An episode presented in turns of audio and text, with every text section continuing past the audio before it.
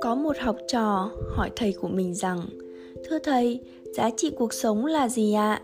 Người thầy lấy một hòn đá trao cho người học trò và dặn Con đem hòn đá này ra chợ nhưng không được bán nó đi. Chỉ cần để ý xem người ta trả giá bao nhiêu là được. Vâng lời thầy, người học trò mang hòn đá ra chợ bán. Mọi người không hiểu tại sao anh lại bán một hòn đá xấu xí như vậy Ngồi cả ngày, một người bán rong thương tỉnh đã đến hỏi và trả giá hòn đá một đồng. Người học trò mang hòn đá về và than thở.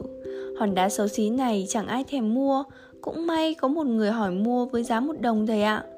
Người thầy mỉm cười và nói, tốt lắm, ngày mai con hãy mang hòn đá vào tiệm vàng và bán cho chủ tiệm. Nhớ là dù chủ tiệm vàng có hỏi mua thì cũng không được bán. Người học trò rất bất ngờ khi chủ tiệm vàng trả giá cho hòn đá là 500 đồng. Anh háo hức hỏi thầy, tại sao lại như vậy?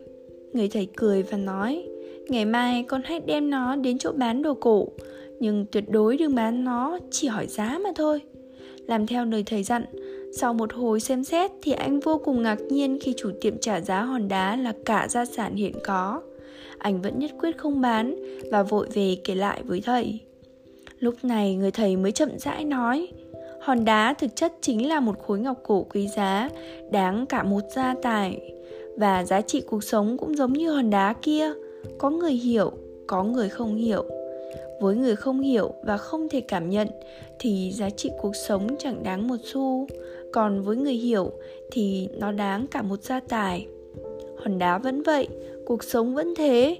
Điều duy nhất tạo nên sự khác biệt là sự hiểu biết của con và cách con nhìn nhận cuộc sống. Mỗi người có một cách định giá khác nhau về thành công hay hạnh phúc. Hãy tôn trọng sự lựa chọn của mỗi người và làm cho nó trở nên giá trị theo cách của mình. Chỉ có bạn mới quyết định được cuộc sống của bạn đáng giá như thế nào.